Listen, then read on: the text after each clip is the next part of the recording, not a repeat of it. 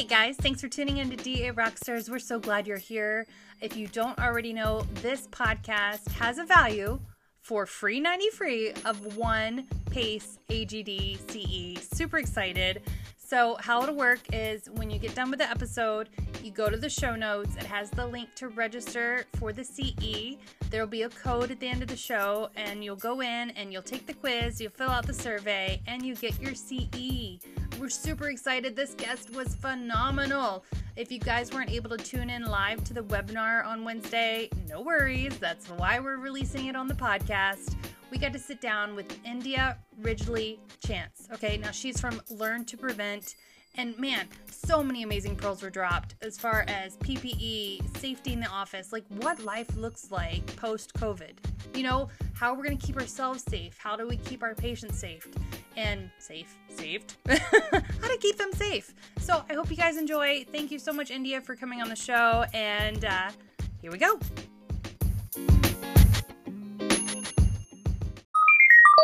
We are using the robot to find out more about Zen. Power features include more than 250,000 products and more than 200 distributors on the platform. Zen eliminates the need for placing orders on different websites. Zen Price Comparison. It's a feature that allows you to see price transparency all in one place.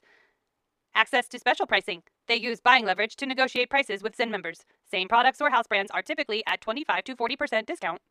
Zen Supplies gives you access to safety data sheets for all products in inventory with Zen. Either you are using iPad or desktop, MSDS will be at your fingertips. A sample feature allows you to see price transparency in one place. Entire order or individual product can be processed with a peace of mind. Did we mention free shipping on orders of $59 or more when purchasing from Zen preferred distributors? If you didn't like the product, you can always request a refund and return product for free. Are you ready to see Zen Supplies perform magic for your practice? Visit www.zensupplies.com. Hey, but let's just find out a little bit more about you. Let's, uh, you know, your background and okay. maybe what brought you to this place in the world in life where you're on this webinar today.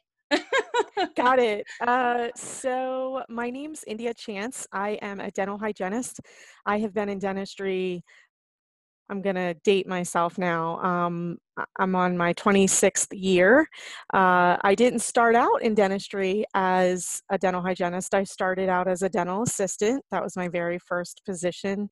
I was an endo uh, assistant, right? Exactly, right. So um, I learned the ropes very quickly, and uh, and then I transitioned. I went to dental hygiene school.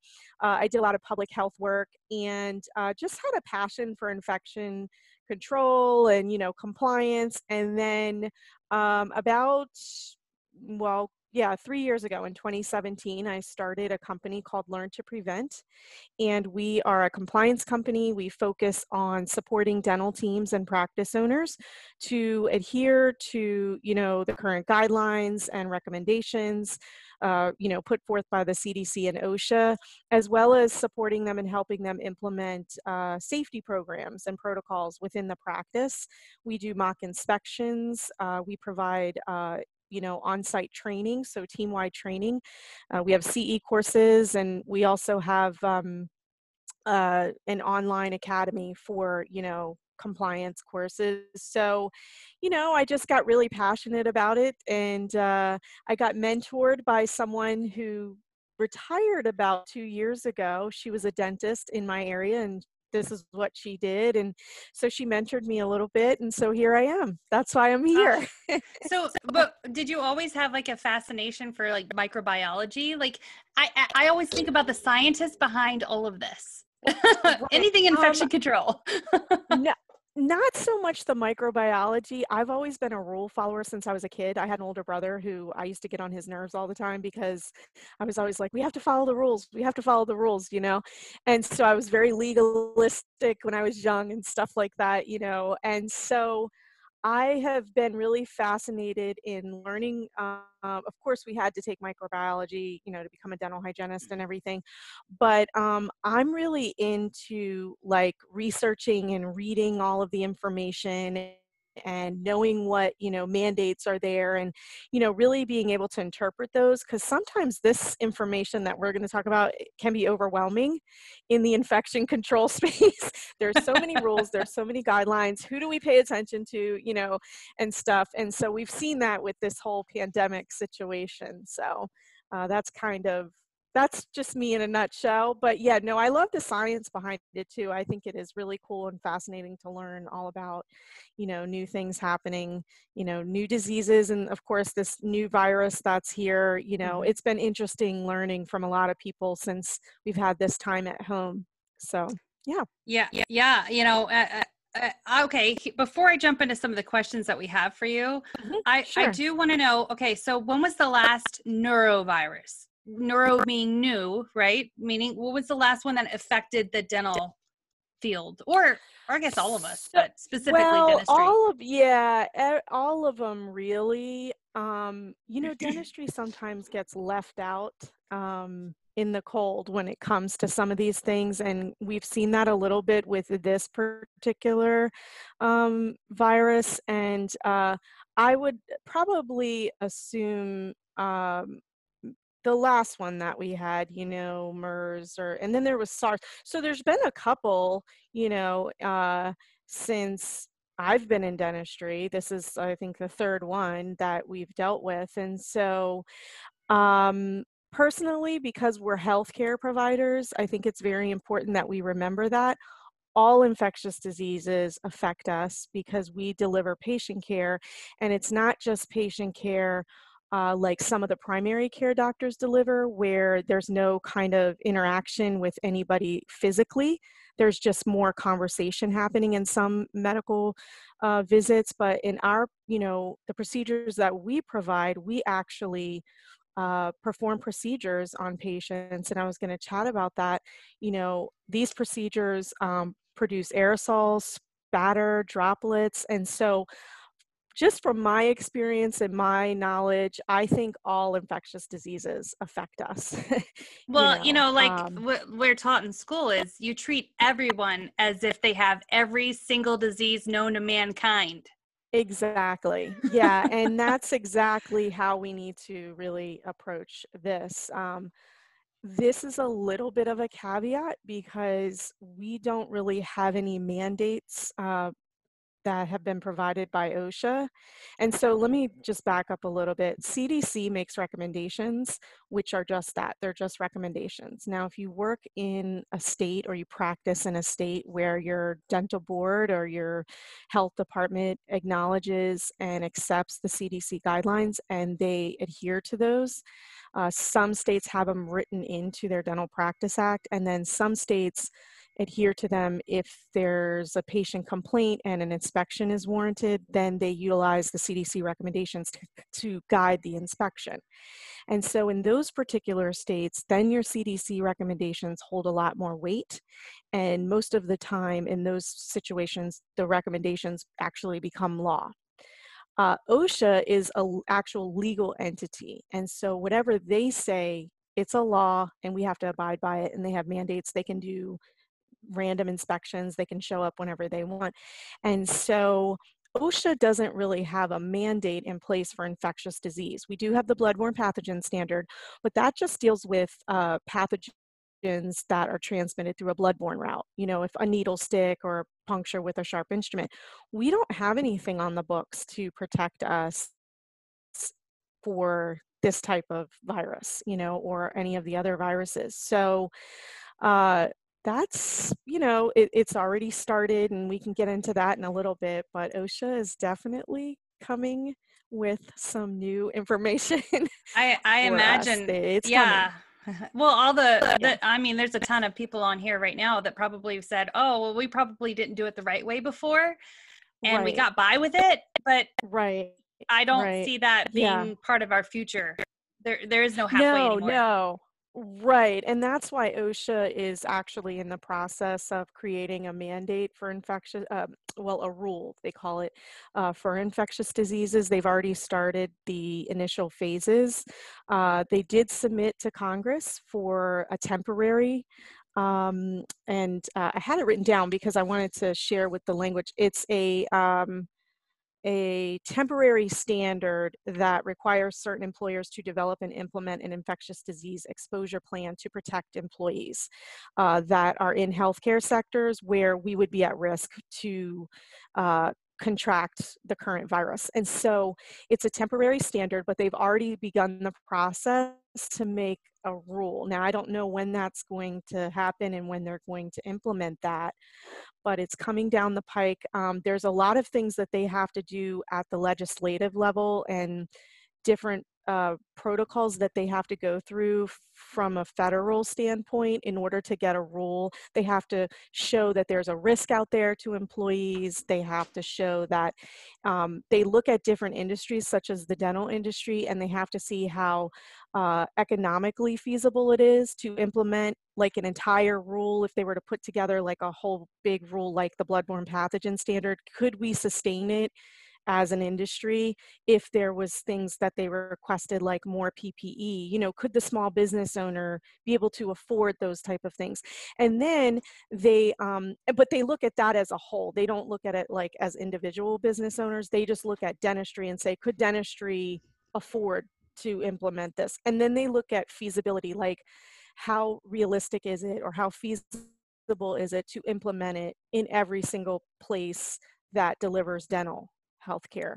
So there's a lot of things they have to prove, like through science. And now, since the previous um, coronaviruses that were that we had, like SARS and MERS, um, there's a lot of more, you know, a lot more science that has been done. And so now they're able to look at science from previous incidents and and say, okay, there is reasonable cause for us to implement an actual standard.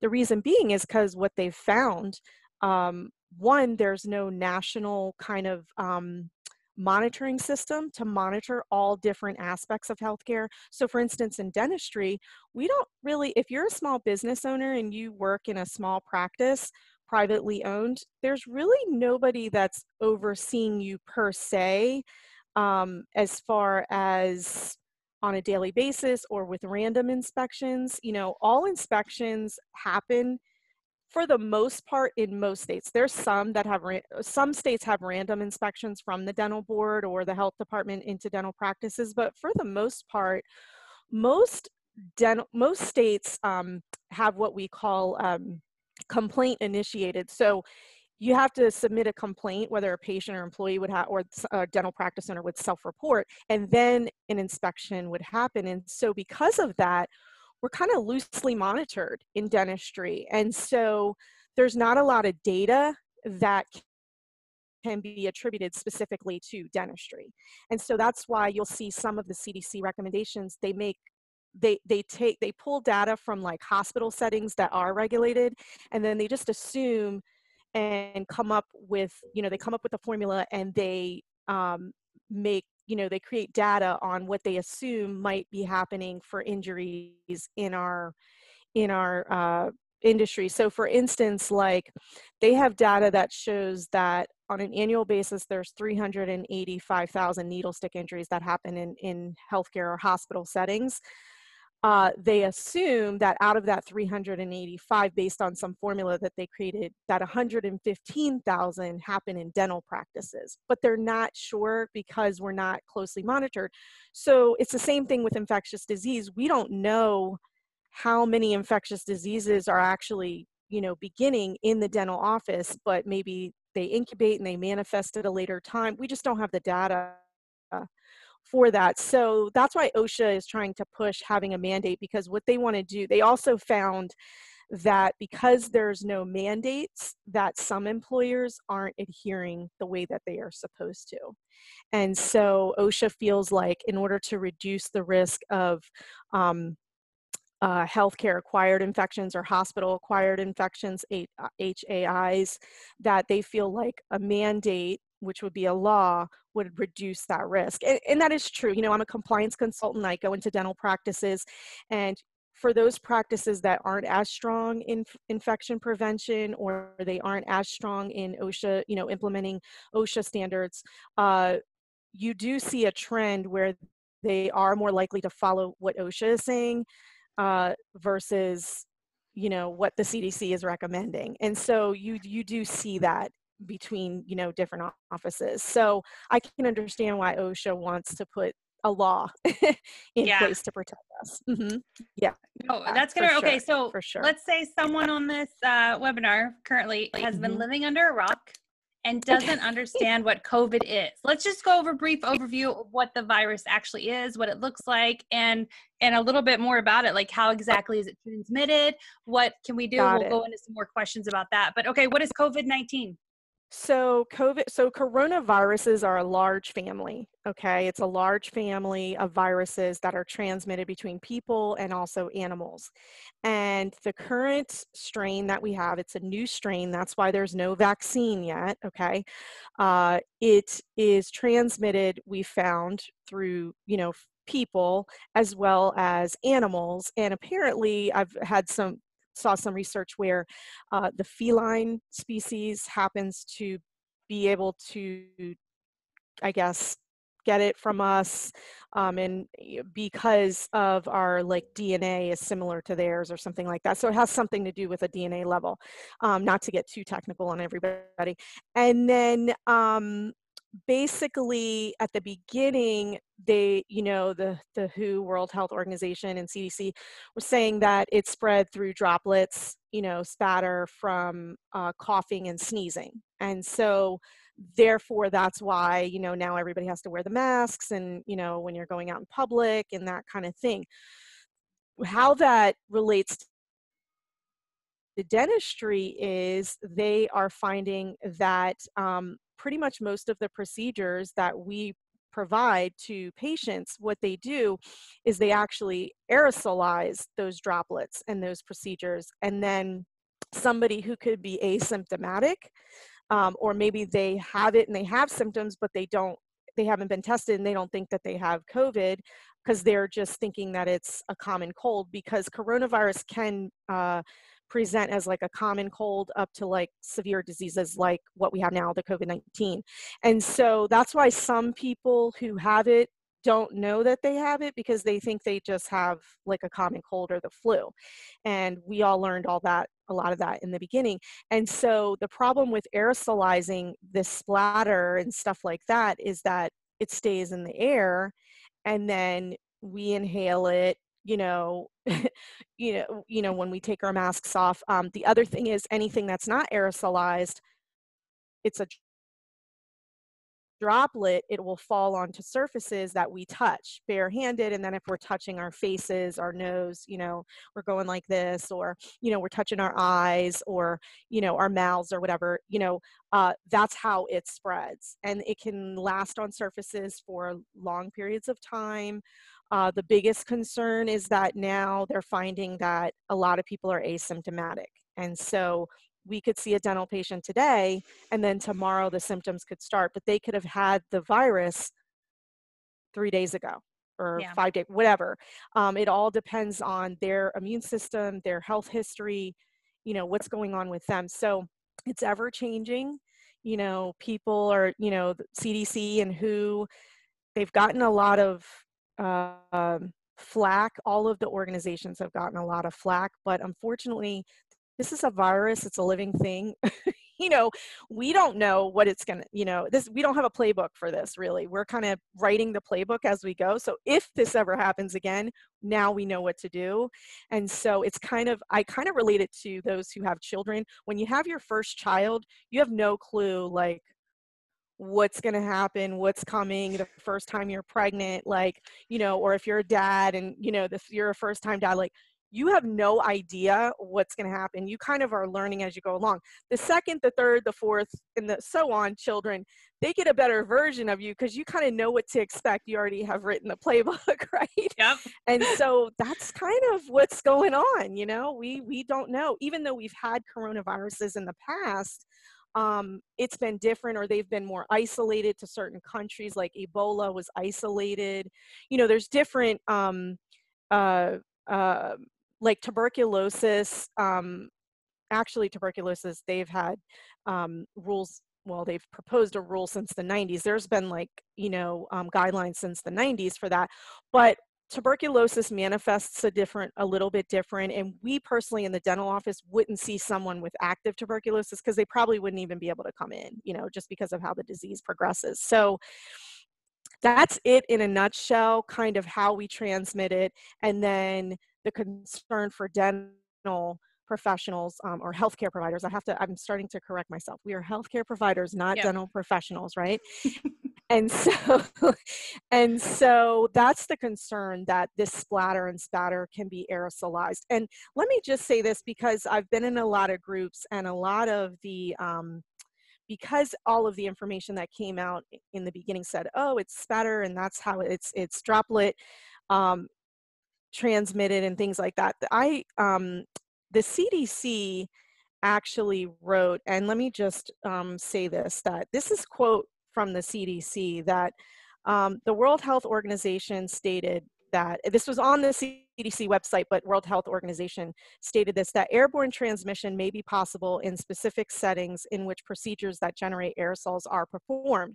So they're the ones that are saying, with all the CDC data and everything, that these droplets, once they're aerosolized, stay in the air, and then we as dental care professionals who are performing these procedures, aerosol generating procedures, can actually contract the you know covid-19 and so that's why there's this concern for us to make sure we're protected if we're going to be going back to work soon which apparently a lot of states are starting to reopen right Right. So speaking of protection, yeah. um, we have a couple mm-hmm. questions coming in, but I, I want to talk about sure. that specifically for the healthcare providers that focus on the mouth. right. What exactly. do we? What are the standards for protection for us? Right. So the CDC has given interim guidelines that we need to be following. So it really starts before the patient comes to the office. So um, I will put a caveat out there. I'm going to talk about different personal protective equipment. And if you don't have this, the CDC is saying don't treat patients. Um, they have not changed the CDC. I'm talking about the CDC now. They have not changed their recommendation about treating um, non-emergency patients. They're still, they are still recommending that we should only be treating uh, emergency patients. I know ADA and other organizations have uh, put out information. Um, professional organizations like ADA and ADHA, and if you guys have um, uh, like a dental assistant professional organization. Uh, those are just that. They're just professional industry organizations. They don't make scientific recommendations. They can't make laws. So they have to really adhere to what the legal entities and then the government organizations such as CDC are recommending. So I just want to put that disclaimer out there. Now, um, the CDC interim guidelines, they were updated April 8th, and what they are saying is that you need to um, postpone any non-urgent care, okay? Then they're saying that you need to pre-screen your patients before they come. So you're going to triage, telephone triage is what they're calling it. So you're going to ask them, you know, have you had certain um, uh, symptoms and you're going to go down the list of symptoms and that's all listed on the CDC so everybody can go there to find that out. And if they say no you know no fever I haven't traveled you know all they answer all of those correct uh, questions correctly then they would come into the office. It is being recommended by them that you then do another type of triage where because maybe you do your confirmation calls the day before or you do them two days before.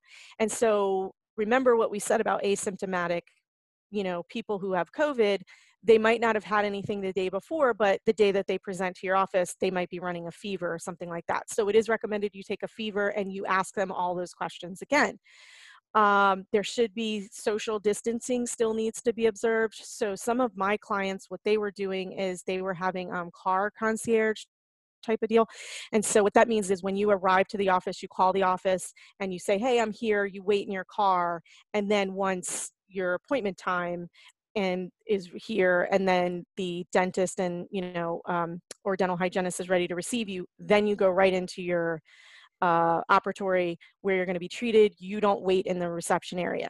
They're also recommending that um, uh, administrative team members uh, email receipts and treatment plans so you're not having any type of contact.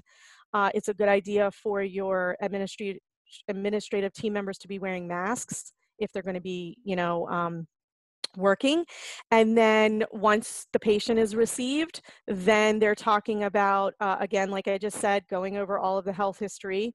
As far as your personal protective equipment, there are some things happening because we're having um, per, uh, shortages with PPE now. And so, um, and I just wrote some stuff down because I want to get the language uh, correct. And so, what they're saying, the CDC is recommending use the highest level of PPE possible okay?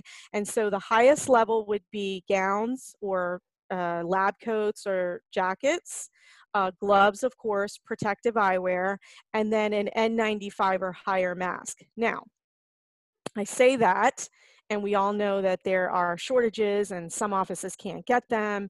And so uh, OSHA has even said this along with the CDC that if you can't get an N95 or higher respirator mask, then uh, the next best or the next level that you should go to would be a level three surgical mask, your protective eyewear, and then a full face shield. So as well as you know your gown and your gloves, of course. Um, and so you want to. India, what about a hairnet, hair cap? Yes, you. They didn't mention that, but that's probably a good idea. Uh, just because we all know that splatter. I mean, to be honest with you, a lot of um, of my colleagues have worn those for years because as dental hygienists there's like we always have you know prophy paste Other people's line. parts yeah. You know and then for dental assistants sometimes you guys are closer to the patient than the de- so you know so um, that's definitely something that you guys should implement of course. Um, i know a lot of in the hygiene uh, space and a lot of the dentists that I know they're going to start wearing you know caps and surgical caps for their hair and their head and to protect their skin and all of that kind of thing. Uh, so yeah absolutely. You know suit up as as much as you can because you just never know yeah right mm-hmm. so we actually i have a couple of questions but one sure. is pertinent to right now okay so um, sally wants to know change all of these between patients so Okay. Do we have to have several sets of the garments, the whole setup, or I mean, how does that look? How does that look? Okay, so the problem is we're in a period of shortage. So there are interim guidelines that the CDC is recommending only during the pandemic because we have shortages. One, if we are still in the pandemic but the PPE shortages stop, then we have to go back to our regular guidelines, meaning if you are wearing anything disposable, it's you got to go back to one use only and you know, for instance, I'll go I'll I'll I will address each piece of PPE. So uh, we know most of the time goggles or protective eyewear is reusable. So th that you would disinfect between each patient like you've always done. Uh, some people have the face shields that are plastic, uh, so you can disinfect those like you've always done. The reusable ones, the ones that you kind of pull off of the headband or they're attached to a mask, those in the past have been single use only disposable. There are some caveats now with PPE shortage that CDC has recommended. OSHA has not said this, but CDC has recommended that if obviously if you can't get more, then what you are supposed to do is you are if you're wearing a mask and let's say you only have one N95 mask, right? Um, when you remove it, you are supposed to do it in a way where you're not going to contaminate the mask in any way.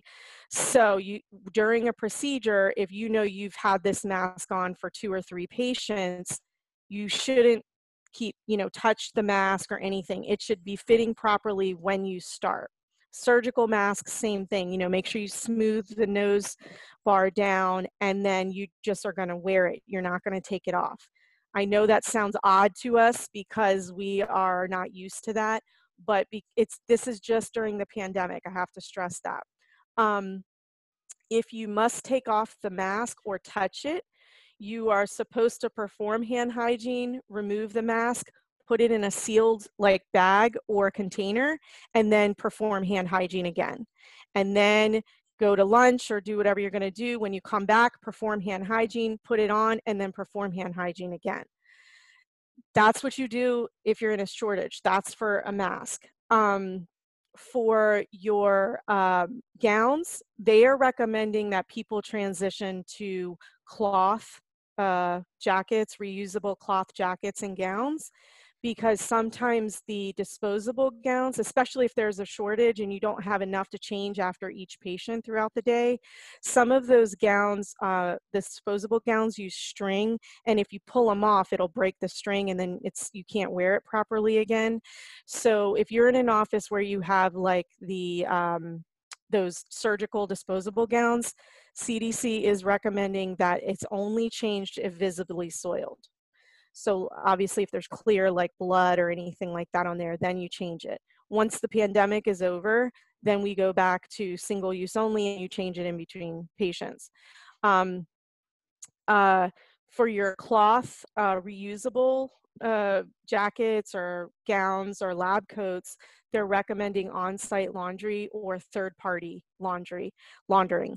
Um, and so, and then if you're dealing, like let's say you have to deal with the on-site laundry, that's part of your duty, then you need to wear proper protective equipment. But again, that should be that should have happened before the pandemic. If your job is to, you know, do the laundering of the contaminated PPE, then you should always have your personal protective equipment on, you know, your mask and your eyewear and your gloves when you're dealing with contaminated um, laundry. And so, but that's why they're they're recommending transitioning to uh, reusable jackets.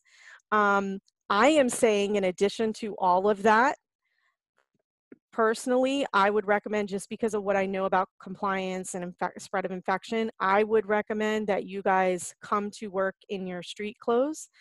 And if you if you are responsible for laundering your scrub top and, and pants at home, then you put them in a sealed bag, you take them home, and then you wash them by themselves with bleach, hot water, and um, that's the only thing that goes in there. If you want to go one step further, run a whole nother cycle with just bleach and water with no clothes in there and clean your, you know, clean your washing machine. Um, color safe bleach, right, guys? color safe. Color yes, safe color, bleach. color safe bleach, right? Follow the manufacturer. I'm sure India was getting ready to say that, but you don't want to like turn all your black I know, scrubs right, right, right, right, right, right. Color safe bleach and then um and then uh, have leave your shoes either at the office that you wear in the treatment area leave those at the office or leave them in the car maybe you're a temp or you work at a couple different offices. And so leave your shoes um, leave your reusable glasses or goggles whatever you use you know have them in a, in a closed sealed container and leave that stuff in your car. Um, anything you use in the clinical area that you take home with um, the doctors are only required by law to provide you with a mask, gloves, uh, your outermost layer, which is your uh, your scrub top or your jacket. I'm sorry, your scrub jacket, your lab coat, or your disposable jackets, uh, and did I say eyewear? That's it. They are not responsible to purchase a surgical cap for you unless they make it mandatory. If they make okay. anything mandatory, they have to provide it. But OSHA says they don't, you know, it doesn't include a surgical cap and it doesn't include like shoes or shoe covers or anything like that. And it doesn't include a scrub top or scrub pants.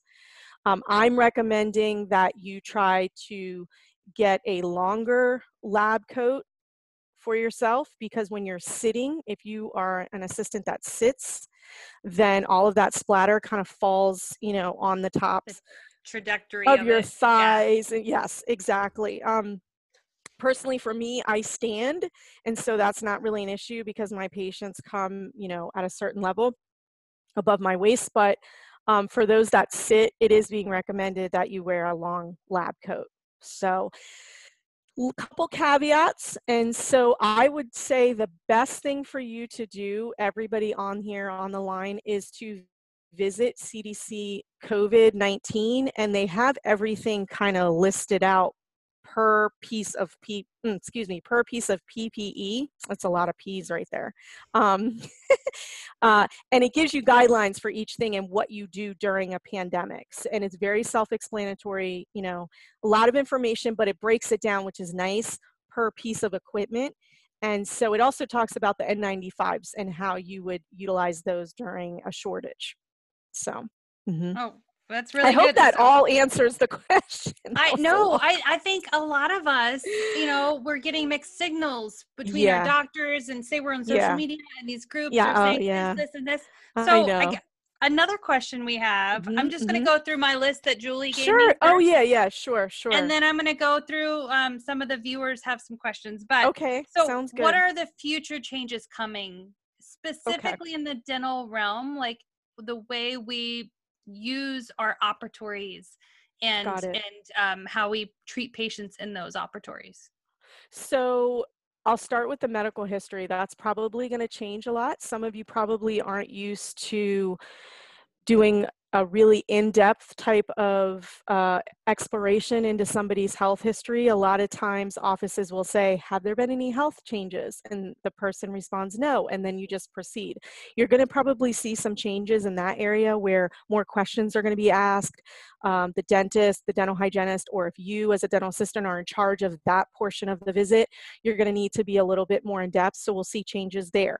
You probably will see changes, obviously, with our personal protective equipment. Maybe we're going to have to wear N95 and higher respirators because what you had mentioned in the very beginning that we have to treat everybody like they have every disease known to man. And so now with this in- new infectious disease that's affected everybody in such a way, we will probably see changes. Higher levels of PPE will probably happen. Uh, you might see higher levels of PPE for certain procedures, and other procedures you don't have to have higher levels just because of you know the aerosol generating procedures versus like let's say an exam or impressions it doesn't really produce a lot of splatter and all of that. Um, you will probably see um, changes in uh, external suction and high speed evacuation suction because that is actually one of the interim uh, recommendations from the CDC that every patient now should have high speed evacuation being used. And so if you are a dental assistant, uh, they are recommending, they specifically said that uh, if you are going to be treating patients during this time, that you are supposed to use four-handed dentistry and your assistant should be using the HVE. So uh, you'll probably see more mandates and standards regarding specific procedures because in the past, um, there's been a lot of times where you could just use the slow speed suction you know you don't have to necessarily use high speed evacuation but you'll see changes there. Uh, again the external suctions you might see i was just online and i saw an endo office that they actually have an external unit uh, not like anything i've ever seen. It's this huge separate unit in this big huge uh, evacuation um, kind of pipe thing. Um, there's also another company out of California. A lot of dentists have been purchasing uh, their product. It's an external suction and it actually goes above the patient's chest and it sits very close to their mouth and it's a high speed evacuation external suction that uh, apparently it suctions and removes and reduces all the aerosols. Um, you will probably also see it's a current interim recommendation, but more use of dental dams to reduce you know aerosols and stuff like that so you'll probably see people implementing that and that will probably become part of the standard i'm, I'm assuming um, and uh, i'm trying to think of what else um, because OSHA did submit, just so everybody knows, OSHA did submit a temporary order. I think I might have mentioned this uh, to Congress. It was submitted on March 9th, and there it was submitted, but they're still waiting for the House and you know Senate to pass it. But um, what they want is that's like the first step to get an actual standard in place. And so I would assume within the next six to 12 months, we will probably see an, an infectious disease rule or standard added to the annual OSHA required training that we have to have. And that rule will evolve just like the other rules have evolved as technology changes and as we get more science. Uh, for instance, I'll give you an example the ionizing radiation rule. That's kind of changed over the years because now we use digital, Digital, radiation yeah. you know, I mean, digital technology. So that will change. Um, you will probably see longer appointment times because you know if you're having to ask patients about their health history that takes a little bit longer if you have to use certain equipment for certain types of procedures it takes a little bit more time to set up and actually utilize those so you might see more of that um some actually you, india this mm-hmm. this runs into a question a okay question sure alexia alexia alexia mm-hmm. i can't um, how would you suggest an orthodontic office start seeing patients again? As far as patient load, ortho offices see numerous of patients a day and give the circumstance, giving the circumstances with social distancing. So, right. uh, I mean, I know most people have orthodontic offices that are kind of like this, right? It's just an right, open bay. An open bay. you have chairs right. all over mm-hmm. the place. What mm-hmm. would you suggest for uh, practices that have that layout? So, unfortunately, um, our guidelines don't because there's so many caveats in dentistry on how our offices are set up there these guidelines don't necessarily address open bays. Um, for orthodontic specifically i know personally uh, that there are i have a couple clients who are orthodontists. They're doing as much teledentistry as they can and then for those patients that have to come in and be seen you're going to follow the CDC guidelines, you're going to have the social distancing. So if you, let's say you're in a pedo office or an ortho office that has 10 chairs, then it's going to be every other chair that you fill. You're not going to, there's no more for you to have every single chair filled unless your chairs are six feet apart. Okay.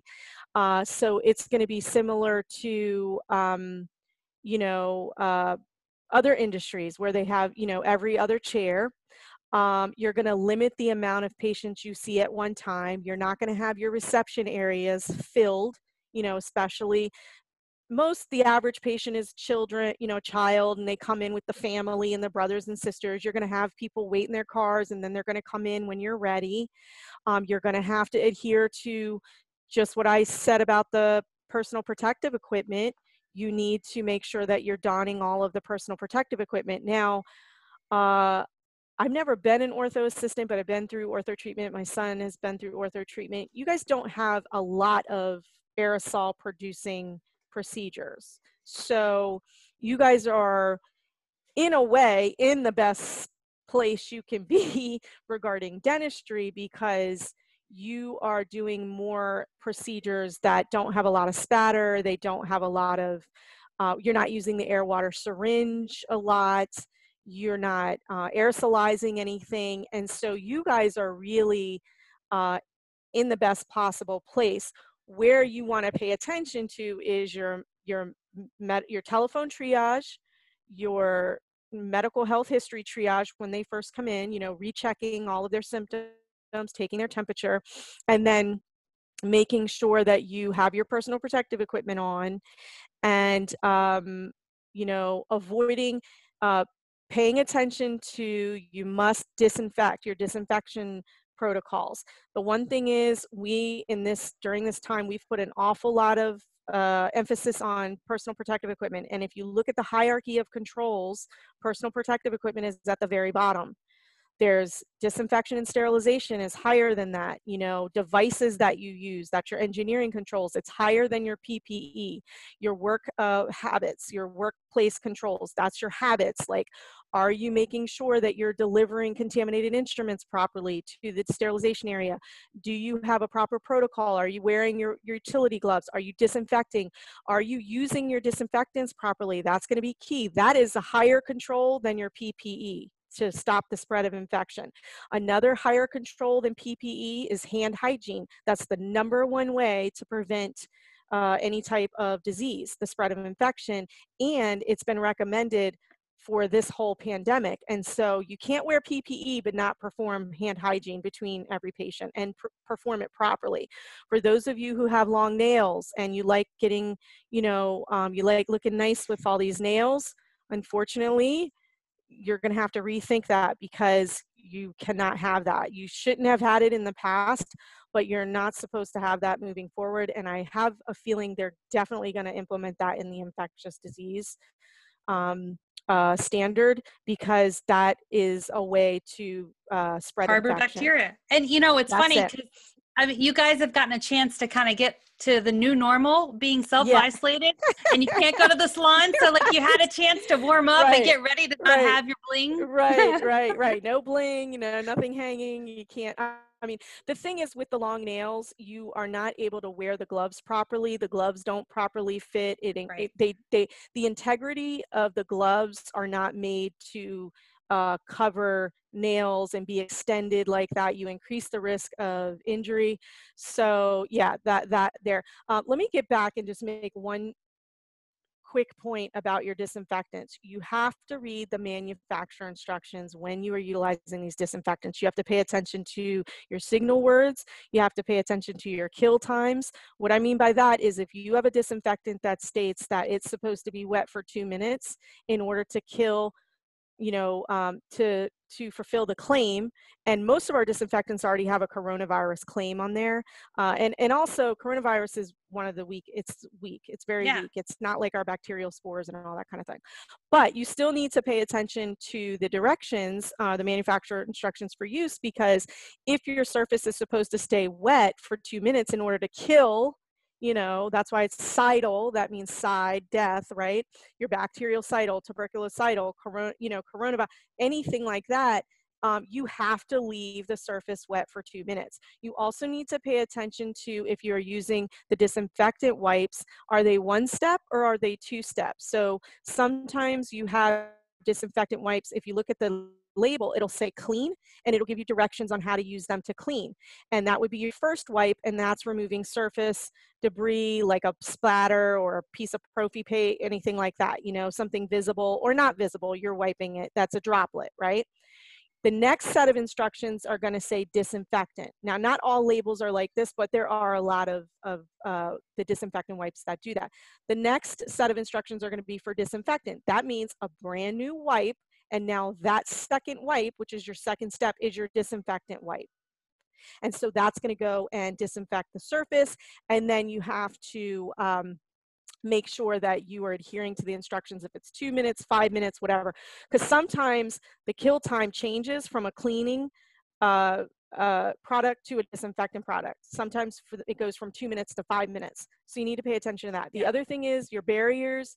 If you cannot disinfect a surface fully, then you are supposed to barrier it. All those keyboards, all those mice, those buttons, if you're using the light, you know, you can't properly disinfect the nooks and crannies. Let's say you are using air water syringe. You need to have a barrier over that because you can't clean around the buttons. Um, you need to remove all anything that CDC put out a clarifying statement that anything that can be removed from the dental unit from air water, anything you're using, if it's a Cavitron uh, sleeve, if it's um, like a Sterimate, you know, some of those are removable. If it's a slow speed handpiece, high speed handpiece, anything that can be removed needs to be removed and sterilized. So the, the disinfecting and sterilization are higher controls than your PPE to stop the spread of infection. So I just, I want to put that out there because PPE is not the only thing. You have to do a whole approach in order to prevent the spread of infection. It's not just an N95 mask and changing your jacket between every patient. So just want to put that out there. Mhm. No, that's great. And, and here's another question. I know a lot of us work in operatories that have mouthwash and cups on the counter, or they have things that maybe aren't in the drawer, like some of our flowables that are in a display case. Talk Yeah. to us about what we need to do to make our operatories right. clean off the counters, eliminate the clutter. Uh, a lot of these cups and those are disposable. Those should be in a cabinet, in a drawer, or maybe you have them in another room in the clinical area and you grab it as you need it per patient. Um, but you have to eliminate all the clutter. Uh, this was recommended way before pandemic. This is something that we should have been paying attention to for a long time. And I say that because I've gotten a lot of uh, questions and everything from people uh, regarding things that have been in place since 2003. Some of it has been in place since the 90s. And I'm being serious. I don't Yeah. mean to put anybody down or anything because I know this information is a lot. It's overwhelming. You don't know where to go. You can never find it on the internet. It's crazy. I mean, I know it's very fragmented in our industry, in, in this space, in our industry. But um, you can certainly go back and visit. And let me show you guys this because you can actually order a copy of this for free from the CDC. So this is, if you guys can see it, it is the guideline. Summary? It's a summary. Mhm. Okay. Can you see that? Okay, so you can order this for free, and basically it gives you all of the infection prevention practices for specifically for dental settings. And in here, it'll tell you, talks about that clutter. So you should remove all the clutter. Anything that you have on a counter, like I've been in offices doing mock inspections where they have two by twos kind of sitting in that old school container um, that's kind of open, you need to put those in a drawer. You need to put any of your air water syringe tips, suction, anything that you use in the patient's mouth needs to go into a closed container, closed cabinet, into a drawer. Kind of like, you know, not it's not sterile, but you want a better storage for it. You want it all contained because um, you want to be able to wipe off countertops. You want to be able to wipe off places. The um, the mouthwash, I've seen a lot of those pumps with mouthwash and everything like that. Um, sometimes those are hard to store, so you can't necessarily store those in cabinets and everything like that. But maybe having a barrier over it and you pump, you know, uh, or wiping it down every time. But the whole point is you, there's a lot of aerosols that happen, and all of those droplets and aerosols stay in the air, and then eventually it falls. So the less clutter, the better. You guys might want to, it is recommended by the CDC to have a housekeeping cleaning schedule. So what that means is once you identify what your surface is, so we have clinical surfaces and we have housekeeping surfaces. A lot of those shelves and different stuff that hold frames of our family members and brochures from, you know, for electric toothbrushes and all that, these shelves that we put up on the walls, those are considered housekeeping surfaces, but all of that receives all that aerosol.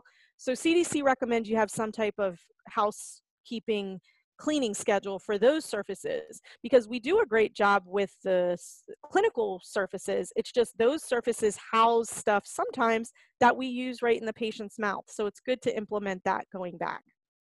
Okay, that was that was really good. Thank you. Mm-hmm. Um, okay, so I want to go through. We've got about about twelve minutes left. Sure, sure. And I, I really want to go through some of uh, the viewers' questions. Okay. So, so um, I have Sally. She wants to know Do you think it will be mandatory for us to get the vaccine when it comes out? You know how um, we have our regulated um, yeah, inoculation? Yeah, yeah. So OSHA only mandates the hepatitis B. So by law, you only have to get the hepatitis B unless you work for an employer that wants you to have the flu shot and other shots, right? Um, so, but the CDC does have a list of recommended immunizations for healthcare providers. Uh, I absolutely think that that is a definite possibility for us to have that vaccine just based on the nature of this virus because of the asymptomatic um, manifestation of the virus. I, I, it's totally possible. So, okay. and it was mentioned in some information that I read about what OSHA is doing behind the scenes that a lot of people don't know about yet um, regarding this infectious disease standard, and they do mention a required vaccine. So, okay. we'll we'll just have to wait and see. But totally good. a possibility. Uh, Miriam says, uh, "Do you think it's a good idea to wear a regular mask on top of N95 if you want to reuse your N95?" Yes, I think that's an excellent idea. Um, it will probably help to uh, prevent contamination. It's going to be hot. I'm going to tell you guys now, for those who have never worn an N95 or higher respirator mask, if you are my age and I'm dating myself now, I'm kind of starting to go through that, you know, transition in Back life. I'm telling you, I am telling you, these respirator masks are hot, hot, hot. So, uh, but yes, I would absolutely, if you are only given one mask or you can only get one N95 respirator mask, put a surgical mask because OSHA has written that in like some interim um, guidelines as well. So yeah, that's a great idea. Just and then, be prepared. it's going to be hot. be, I mean, I'm sure some of you guys have yeah. seen the pictures floating around of the oh, frontline healthcare workers with the bruises. Oh my god! Yeah, I mean, yeah, because you have to do pooling. a fit ta- fit test. Okay, talk about that fit test, India, real quick. Because yeah, let's say I go to the the hardware store and I grab an N95 mask, and mm-hmm. I is that right, or does it need to be fitted? So there's two types of fit tests. there's a fit test that's kind of low level fit test that's done by the user where you put on the mask, you put your hands, well, you put your hands over the mask and then you breathe in. And what that does is it kind of suctions that mask to your face. And then you keep your hands here and you go in and out and see if you can feel anything and make sure that there's a seal there, right? Okay. Right now, that's sufficient for voluntary wearers, which we are in dentistry. We can voluntarily wear an N95 and higher mask. Uh, if you are a mandated wearer, and let's say you work at a VA dental clinic or you work at, I don't know, the prisons or so, I don't know, because some people do work in those um, facilities that are mandated and regulated by the government, uh, those dental clinics most likely will have to go through an, a formal, official, high level fit test. You have to be fit tested by someone who is trained to do a fit test. Uh, you put the mask on, there's a big, huge hood, there's there's these like um, liquid chemical, li- it's not a chemical, but it's liquid that's um, uh, put into the hood and then you're supposed to breathe in and see if you can breathe and smell and so it's a whole process. So if you are mandated wearer you are most likely going to be told to get um, that higher level fit test. Um, in the past you've been able to contact your local hospital and they've offered that service to people that are in situations like us in private practice where we want to wear masks uh, N95 and respirator but i think right now during the pandemic i'm sure they are not offering that at this moment if you're not like a frontline worker. Um, and is that so, annual? Do you the, the once a year? Yes is you it- have to get like if so if you are required to have a fit test done by an authorized fit you know tester then it's an it's required annually. Um, but right now we're not mandated wearers. Now if your employer tells you that you are a mandated wear where he or she says, I want every one of you wearing an N95 mask. The rule that's written, I don't know if they'll make you do that, but they're under, they have now put themselves under this mandated wear rule. It requires you to have a medical evaluation and you have to have that high level fit test and it has to be done annually. So, so, okay. but most of us will probably just be voluntary. Yeah. Okay. So here we go. I've got uh, Sheila. I would like to ask if we are still in the middle of the pandemic. Why are we all saying that it's okay to lower the PPE recommendations? Yes, I understand there's a shortage, but what makes them think this is okay? Um, I, I see the frustration like a, in that one. I, yeah, I totally understand your frustration. I absolutely get it. Um, some of this has to do with politics. Some of it has to do with the economy. Uh, there's really no clear cut answer to that.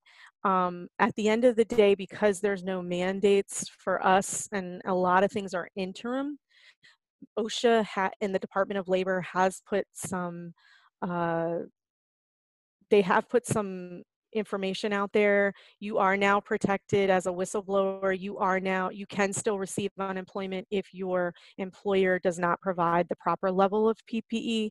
So if you personally feel like a level three mask with a face shield is not sufficient, then definitely go read it's under the department of labor you can go right to their website. You just always have to attach when you're searching covid-19 like department of labor covid-19 you'll see all of the information read through that educate yourself so that you are clear on exactly what your rights are so that if you do make that personal decision to stay home then you're well within your rights you have you know the law and you have the language to back you up and then you can competently have a conversation with your employer um, because okay so i live in maryland and um, we our governor already told us we're not it's not we're not going to reopen anytime soon.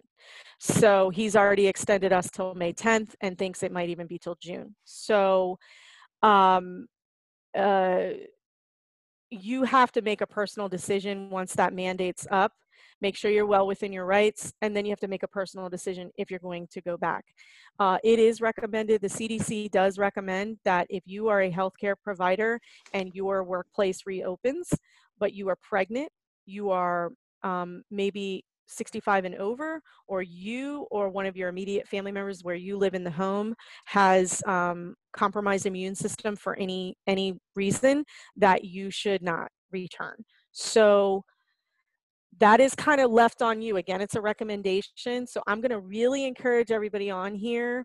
You want to visit CDC and search COVID 19. A lot of information there. Know what the interim guidelines are for yourself and read it for yourself. You want to visit the Department of Labor. They have a lot of information there. And then you also want to visit OSHA. Um, and not to make a plug for my company or anything, but if you go to my Instagram, our Instagram IG profile has a lot of things posted. Like I actually had them post uh, the actual mandates, like signed by governors and all that kind of stuff. And it's at learn the number two prevent.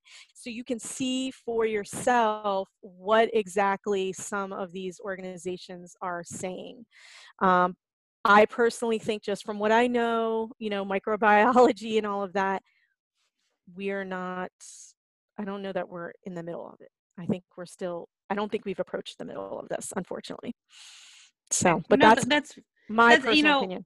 since we're we're we're just talking about learn to prevent if if anybody wanted to get a hold of you can you go ahead and tie that in Sure, sure. Um, so if you guys have questions or anything, certainly email us. It's info at learn the number two prevent.com.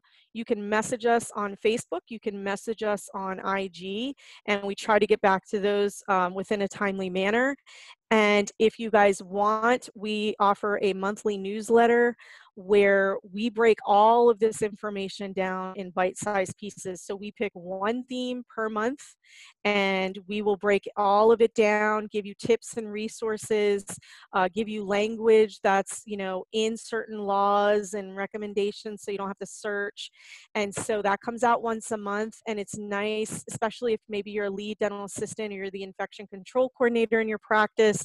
It gives you information on uh, things that you can bring back to the practice or just for your own personal knowledge. So visit our website. It's learntoprevent.com and fill out your, uh, you know, the form, and then you'll be automatically put on the list. Uh, we have the newsletter is going to come out with some more of these updates and stuff uh, for May, beginning of May.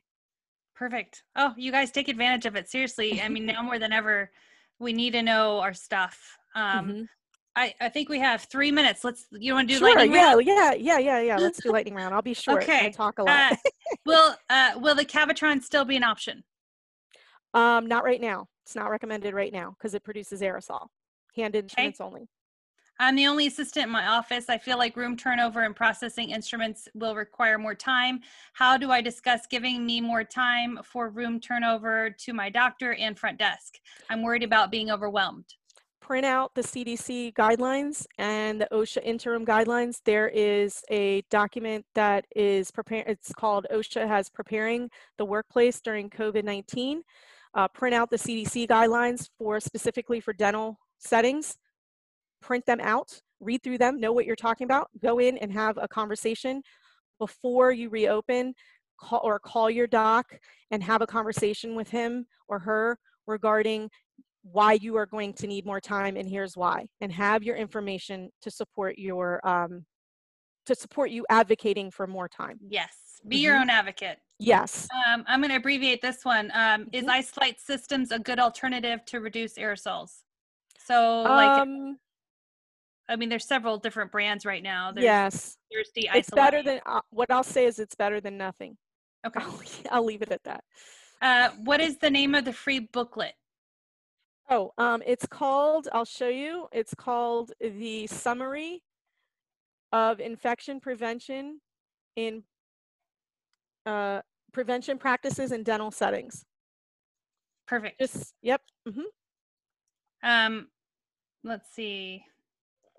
What do you suggest the front desk to wear for? PPE? Uh, they should wear uh, gloves. They should disinfect their whole area, including computers and all of that kind of thing. They should wear masks and um, they should limit contact with patients, send email receipts, email treatment plans, do like digital signatures. if you're using credit card machines and all of that, they need to make sure that they are disinfecting after every use, just like the grocery stores are now. And then asking patients to stand six feet away. If you do have to take credit cards, that's why you should have the gloves on. Um, and uh, you might they might need to change the gloves, you know, or whatever. Um, but that's what I would recommend. And, having and people pay online. bottoms of shoes. Um, leave your shoes at the office or in your car. I wouldn't. For- you don't really necessarily. desk, I think this is Oh, oh, oh! They should leave their shoes. They should leave their like, everyone.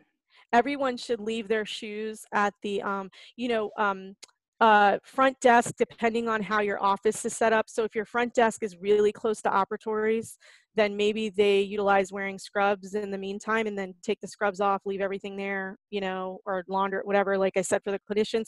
But if you're further away then um maybe leaving your shoes in the car like having shoes dedicated for you know admin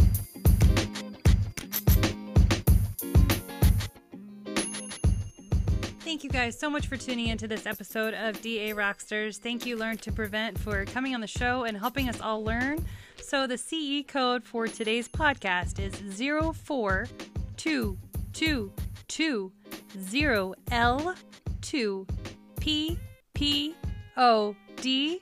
You guys go ahead and register, complete the quiz and survey, and grab your free CE. As always, Jules Varney, Dental Assistants Rock, Instagram, website, Facebook, DA Rockstars, Instagram, and Facebook.